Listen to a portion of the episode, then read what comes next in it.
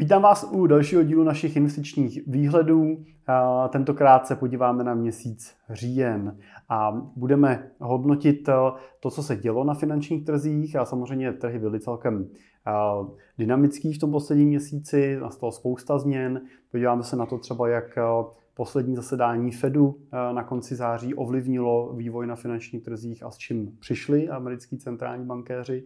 A eh, podíváme se samozřejmě i na to, jak se dotkla třeba současná blízkovýchodní krize eh, toho, co se na finančních trzích dělo.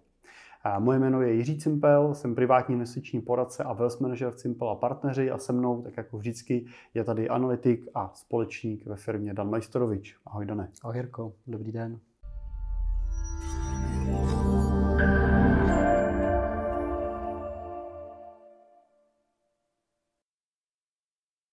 Dane, pojďme se podívat teda na to, eh, já jsem mluvil o tom, že americká centrální banka zasedala na konci září a že to zasedání přineslo trošku nějakou eh, změnu v té jejich eh, rétorice, tak můžeme tím začít. To bylo asi důležitým impulzem pro to, co se dělo vlastně v měsíci říjnu na trzích.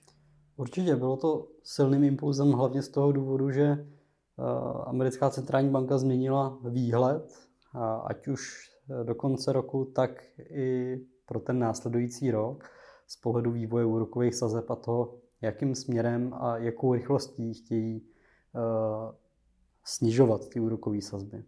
Kdy původně předpokládali, že budou snižovat mnohem rychleji, to znamená mnohem rychleji se dostanou na nižší úroveň těch úrokových sazeb v tom příštím roce. A teď tu revizi upravili poměrně zásadně a to snižování bude mnohem pomalejší. A zároveň eh, očekávají, že do konce letošního roku možná ještě jednou zvednou úrokové sazby.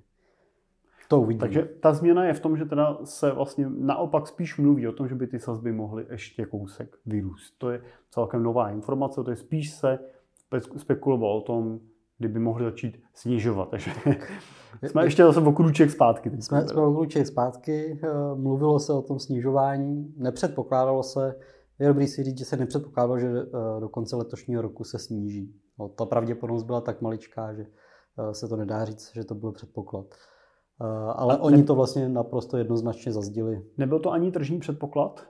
Nebyl to ani tržní předpoklad. Protože třeba u sazeb České národní banky eh, se, nevím jak teď aktuálně, ještě v půlce roku předpokládalo, že bude jedno až dvě snížení, což zcela ne, jako nekorespondovalo s tím, co Česká národní banka říkala. Takže u americké centrální banky to bylo jinak. Teda. To, to bylo jinak. Oni celou dobu tvrdili, že eh, to nemají, není za, nemají za sebou inflaci, že to pořád není zvládnutý. Můžeme to vidět i na tom vývoji té inflace když se podíváme na, červencový data, tak tam bylo 3,5% ta inflace a poslední dva měsíce se drží na 3,7%, takže je tam nějaký mírný eh, růst těch cen eh, v Americe. A oni si to uvědomují, snaží se dostat k těm 2%, ale vědí, že to nebude tak snadné, jak eh, se může na první pohled zdát. A na základě toho upravili to očekávání. Samozřejmě na to mají dopad i další ukazatele, který eh, tam mají vývoj HDP, eh, trh práce. To jsou všechno z makroekonomické data, které ukazují relativně pořád jako sílu. Eh, nepřed, není tam vidět žádné zásadní zhoršení. Proto ani ten FED ta centrální banka nemá důvod polevovat nějakým způsobem v tom té své měnové politice být jako eh, hodnější. Ne, nemají k tomu důvod. Dane, a co stojí za tou inflací vlastně, když jako se budeme dívat na to, že ta ekonomika je napjatá, vidíme, že i ta, ten pracovní trh americký už není tak přehrátý, respektive vidět trošku tam nějaký, jako, řekněme minimálně trošku nějaká normalizace v tom, v tom tlaku na vytváření nových míst. Konec konců si myslím, že tuhle normalizaci vidíme i v České republice, kde vidíme, že ten tlak už není tak hmm. vysoký. Zatím se to nepromítá v nezaměstnanosti, ale minimálně v té poptávce po nových zaměstnancích vlastně dochází k nějakému sklidnění té situace. Tak vlastně jako ty věci naznačují, nějak ty indikátory mm. ukazují k tomu, že by mohlo dojít a dostaneme se k tomu ještě, že, jak se dívá třeba ten trh na potenciál recese a tak. Určitě. Ale co, co teda furt stojí za tom, že ta inflace má tendenci vlastně posilovat, že ty ceny pořád mají tendenci se zvyšovat? Uh, ono je dobré se podívat na ten, na ten celek, to znamená, uh, vidíme, že třeba klesly o něco ceny energií, na druhou stranu řada dalších odvětví se buď nějak zásadně nehnulo, a, a nebo maličko vzrostlo. Takže tady ta kombinace, ono nevidíme, že by nám teď ta inflace výrazně rostla. To, z čeho mají ty centrální banky obavu, nebo hlavně ten Fed, je to, že nebude klesat dostatečně pomalu to tempo růstu. To. Takže to je to, co oni se snaží zohlednit. A další věc je, když se podíváte na jednotlivý sektory té ekonomiky, a já, já to vezmu tu Ameriku, protože to se dobře hodnotí a, jsou tam ty eh, data dobře vidět, tak eh, hodně toho je taženo eh, technologickýma společnostmi. Ale když se podíváte do ostatních sektorů, ať už je to výrobní průmysl, ať už je to nemovitostní trh, tak ty poměrně dost trpí. A do velké míry veškeré ty akciové indexy držely právě technologie, růstový sektor v tomhle ohledu. Takže i tahle část tam má určitě nemalý vliv. A tohle konec konců je vidět i na třeba startupovské scéně, kde opravdu dneska ty zdroje vysychají, ty, ty investoři vlastně, kteří ještě před dvouma lety vlastně pálili ty svoje peníze vlastně ve startupech, snaze někde zhodnotit nebo příliš alternativ, tak dneska vlastně situace je úplně jiná a, ty peníze nejsou. No, že uvidíme, co to do budoucna přinese vlastně pro ty technologické hráče, že hodně těch hmm. startupů je právě z tohoto segmentu. A to je možná i věc, na kterou se hodně čeká, kdy začnou mít dopad ty vysoké úrokové sazby, protože doteď se to není vidět, že by to zásadně promítlo. To jsou ty silné makroekonomické data. Ale teoreticky nějaké náznaky tam můžou být, protože Ehm, někde jsem čet nebo slyšel nějaký článek, že už eh, subprime úvěry, takový ty méně kvalitní úvěry v Americe eh, začínají eh, lidi méně splácet. Už, už se tam dostávají lidi do, do té platební neschopnosti, takže začíná se to někde promítat. Pořád se to nepromítá na tom hlavním trhu, což jsou hypotéky a úvěry Eh, společnostem a tak dále, tam jsou ty velké peníze, ale už nějaký náznaky v těch ekonomikách se můžou objevovat tady. Mě pak ještě zaujalo si zmiňoval téma, eh, téma té energetiky a eh, energií, který máš pravdu, vlastně se pohly směrem dolů.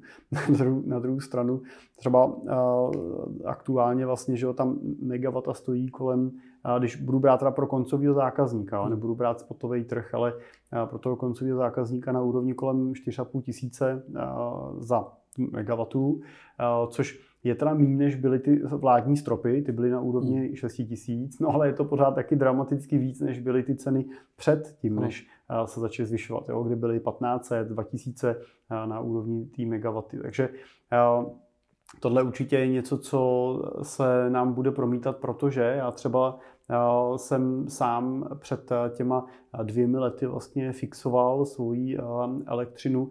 Byl jsem tenkrát vlastně v jedné z firm, který patřili pod Bohemia Energy a potom jejich pádu vlastně jsem přecházel teda přes Čes do Česu vlastně, zůstal jsem vlastně v Česu a fixoval jsem tenkrát tu cenu draze, no ale tenkrát draze znamenalo, že jsme měli, tuším, že to bylo asi 2,5 tisíce hmm. za uh, megawatu. Jo, a, a teď vlastně po ukončení té fixace vlastně dvouletý, tak uh, mi ta cena vlastně vyskočí na 4,5 tisíce, hmm. takže u mě reálně vlastně na té energii dochází k další vlastně uh, vlně, uh, vlně zdražení. Jo. Takže to je možná něco, co uvidíme i v, tom, v těch českých inflačních uh, očekáváních a uh, uvidíme vlastně, že i z energií vlastně od začátku roku vlastně zase znova začneme platit v těch našich fakturách i ty dotace na solární energii a tak dále, který byly na chvíli vypnutý. Takže i na tom českém trhu hmm. můžeme co pohledu inflace vlastně čekat ještě nějaký takový uh, minimálně nadechnutí, uh, který ještě může v těch dalších měsících uh, přijít a je to samozřejmě jedna z těch obav, kterou Česká národní banka má, že aby nedošlo k tomu zedmutí druhýmu, hmm. že aby nedošlo k tomu druhý týmu V, že jo, který samozřejmě statisticky nastat může. Ono, ono se hodně těžilo v těch předpokladech i z té matematiky. To, že srovnáváme velký číslo k malým a, a naopak, a, ale tady ten matematický efekt, no, statistický efekt z mého pohledu už je vyčerpaný dneska. To znamená, už se budeme opravdu koukat na ty reální data a to, co popisuješ, bude mít samozřejmě dopady na lidi, kterým končí fixace. A nejen z pohledu energií, ale to se týká i právě těch úvěrů. Hmm. Řada lidí, kteří mají fixované úvěry eh, ještě s relativně nízkýma úrokovými sazbama, a nejenom u nás, ale i v tom světě. A část z nich bude končit a budou nabíhat ty nové úvěry. A to teoreticky může přinést nějakou vlnu eh, toho, že vidíme na tom trhu nějakou to je dobrá poznámka, protože ten pohyb může být i na té splátce velmi jako dramatický. Hmm. To je pokud někdo splácel hypotéku za 2%, teď mu vyroste třeba sazba na 5%, tak si musíme uvědomit, že eh, na každém milionu 1% pohybu udělá 10 tisíc ročně vlastně na splátce navíc. To znamená, pokud mi úroková sazba stoupne na milionu o 3%, tak rázem je moje splátka ročně o 30 tisíc vyšší. No pokud mám hypotéku ne na milion, na pět, tak ten rozdíl je třeba 150 tisíc ročně. No a to už je přes 10 tisíc měsíčně vlastně, který předpokládám v rozpočtu asi většina z nás jako dramaticky pocítí. Jo. Takže uh, tam samozřejmě jsou rizika, uh, který uh, teď ještě před náma budou v tom dalším třeba roce roce stát a budou ten trh nějaký míře ovlivňovat. A konec konců dostaneme se k tomu ještě, ještě v druhé části. Jak se dané dařilo, teda, když bychom se dívali na ty finanční trhy, tak my jsme mluvili v posledním díle, že se blížíme pomalu k těm akciovým maximům z toho roku 2022, ze začátku roku 2022. Jak to teda vypadá v tom měsíci září, jak se pohnuly vlastně ty ceny na akciových trzích? Tak oni nám, když shrnu poslední čtyři měsíce, tak trochu nám to rostlo, pak se nám to se vrátilo a vlastně se nám to pohlo na původní místo, kde to přibližně před e, těma třema měsícema bylo. Takže tak, jak nám to trochu tak nám spolu, že jsme na stejných číslech. E, na tom dlouhém horizontu jsme e, pořád pod těma maximama, nicméně chybí nám už jenom relativní kousek. Na nějakých 84% od roku 2018 eh, na americkém akciovém indexu, na světovém 60% plus a na tom evropském necelých 27%. Ale tohle platí samozřejmě pro akcie, ale ne tak růžový už je to třeba na těch dalších aktivech a my Určitě. třeba používáme ty multi-asset portfolia, takže pracujeme i s dalšíma třídama aktiv. Jak to vypadá u nich? Eh, tam je zajímavý pohled eh, třeba v posledních právě měsících, no v posledním měsíci na zlato, který eh, se zase překřížilo s tím akciovým indexem a vyrostlo víc. A to z toho důvodu, že uh, už si zmiňoval na začátku konflikt na Blízkém východě a většina válečných konfliktů má pozitivní dopad na zlato, protože je vnímán uh, jako bezpečný příspach právě v těchto těch krizových situacích konkrétně ve válečných konfliktech poměrně významně. Takže tam jsme to mohli vidět. Další pohled je na nemovitostní trh a dluhopisový, kde sice se mluví na jednu stranu o růstu výnosu desetiletých dluhopisů, což ale samozřejmě znamená to, že i poklesla cena těchto dluhopisů, protože vám, pokud vám vyrostou úrokové sazby na nových dluhopisech, tak klesá Eh, cena těch předchozích dluhopisů. Takže výnosy rostou, na druhou stranu tím, že rostou výnosy na dluhopisech, tak to má ten eh, relativně negativní dopad eh, na akciové trhy, protože máte možnost si nakoupit bezpečný aktivum s větším výnosem, což může být pro řadu investorů atraktivní.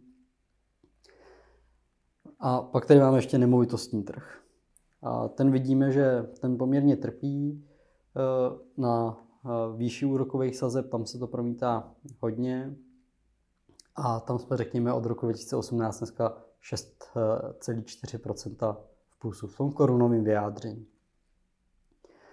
To, co je asi dobrý říct, nebo já to rád přirovnávám, je, že to jsou zajímavé indikátory akcie hledí do budoucna, přibližně 6 až 12 měsíců. To znamená, oni započítají všechno jako první. Jakmile je nějaký náznak něčeho, tak akcie na to zareagují první a máte pravděpodobně uh, to, že uh, Fed avizoval uh, pomalejší snižování úrokových sazeb, tak už je dneska pravděpodobně v těch akciových indexech započten. Pak tam máme dluhopisy, to je takový okamžitý indikátor. Oni jsou ten přítomný prvek, to znamená, oni reagují na to, jestli se zrovna zvedla úroková sazba nebo zrovna klesla úroková sazba, tak uvidíme, jestli se hla cena nahoru nebo dolů. A nemovitostní trh je takový opožděný. Ten trošku hledí do té minulosti a trvá mu, než na ty věci zareaguje. Takže on pravděpodobně s nějakýma třema až šesti měsíci, v momentě, kdy začnou snižovat úrokové sazby, tak nejdřív nám vyrostou ty eh, akcie, pak nám vyrostou dluhopisy, Eh, v reakci na snížení.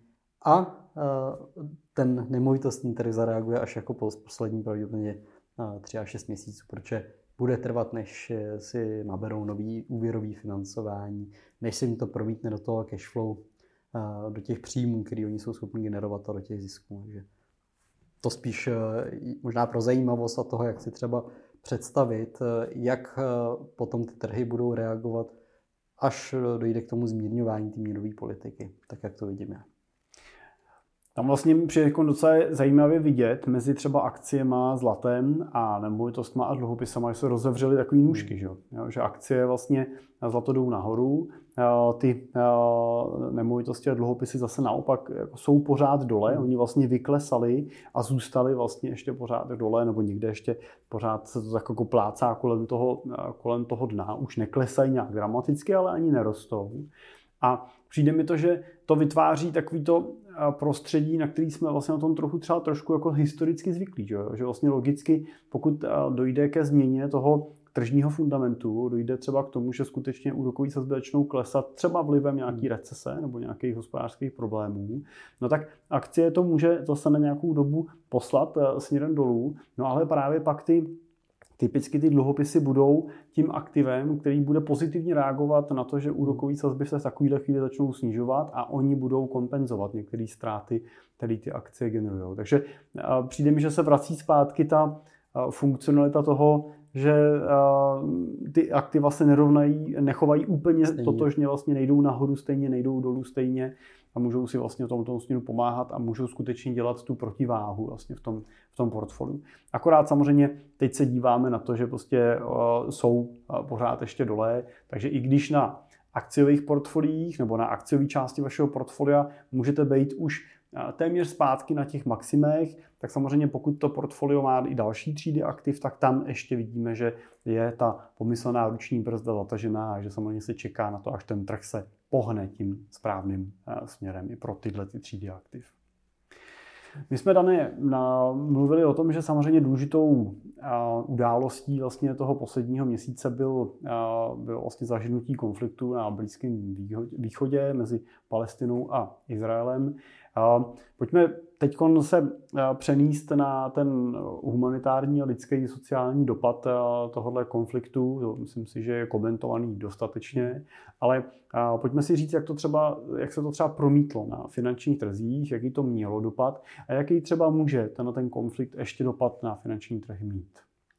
To, co je právě zajímavé sledovat obecně na válečných konfliktech, konkrétně třeba i eh, teď na tom Blízkém východě eh, na, na Izraeli, tak vidíme, že ten dopad nebyl zatím významný. Eh, je to regionální charakter a dokavať tady ty váleční konflikty, řekněme regionální, nepředostou něco většího, to znamená, nezačnou tam být interesovaný více do států dohromady a nezačne to zasahovat víc do dodavatelských řetězců, ať už z pohledu ropy, tak z pohledu ostatních dodávaných produktů a služeb a materiálů, eh, tak se vlastně eh, nic neděje pro ty akciové indexy.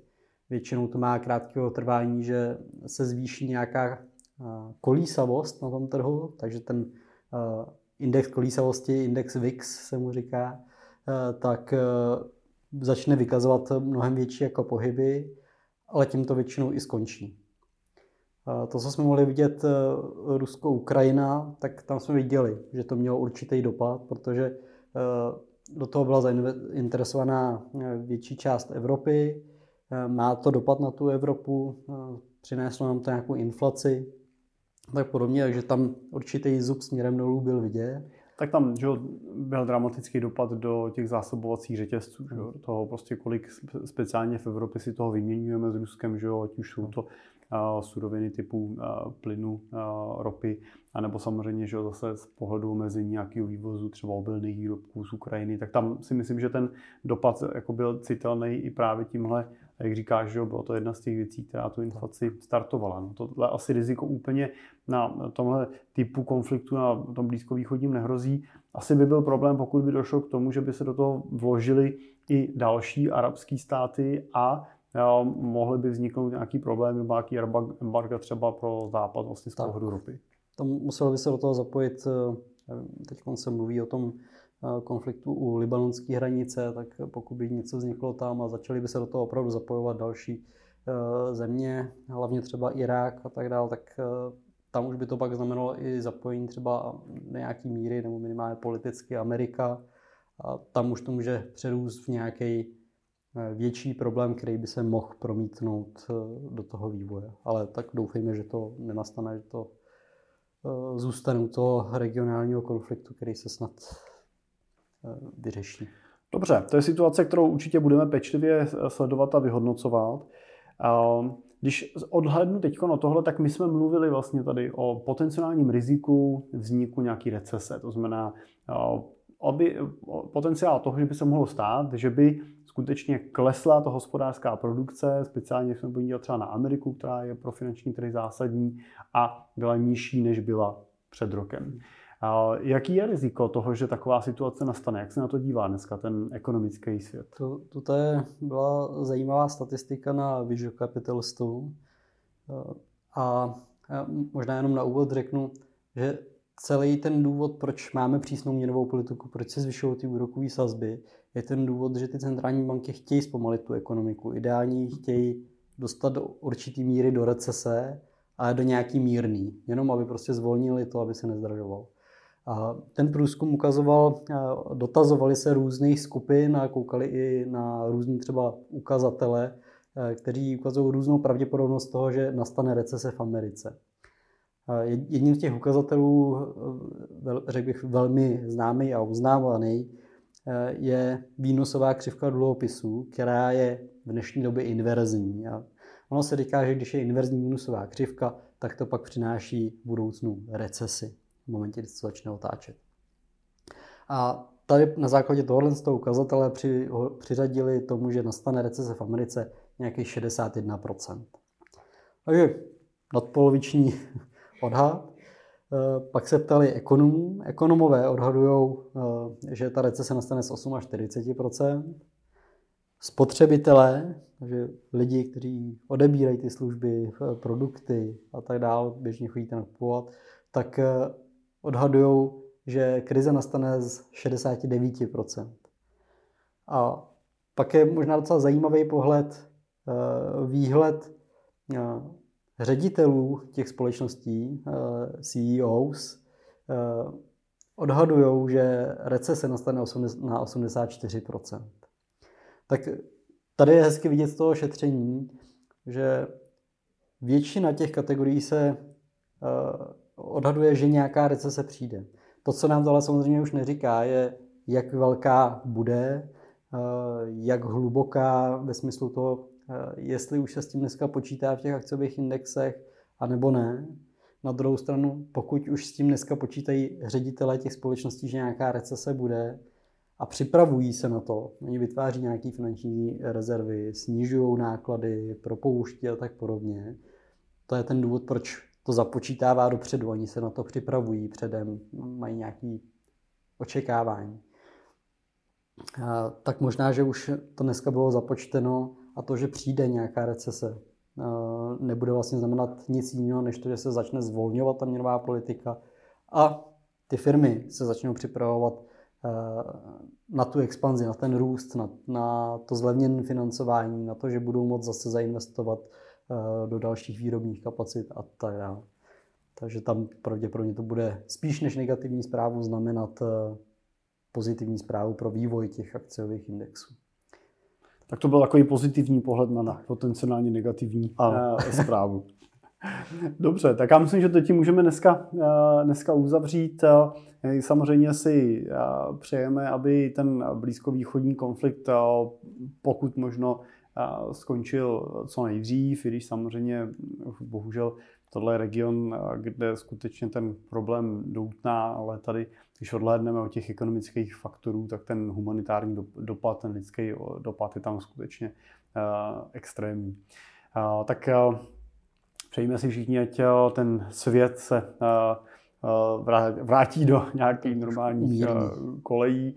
Zároveň ale můžeme říct, že není potřeba v tuto chvíli se obávat o svoje finanční nebo kapitálové investice, protože ten dopad na ně nebude dramatický ani z pohledu toho konfliktu, ani z pohledu potenciální recese, o který pravděpodobně můžeme v těch dalších měsících slyšet mnohem častěji, již tak jenom nenechme se tím rizikem, nenechme se tou, tou hrozbou vystrašit, speciálně pokud jste dlouhodobí investoři, tak je to jeden z běžných cyklů.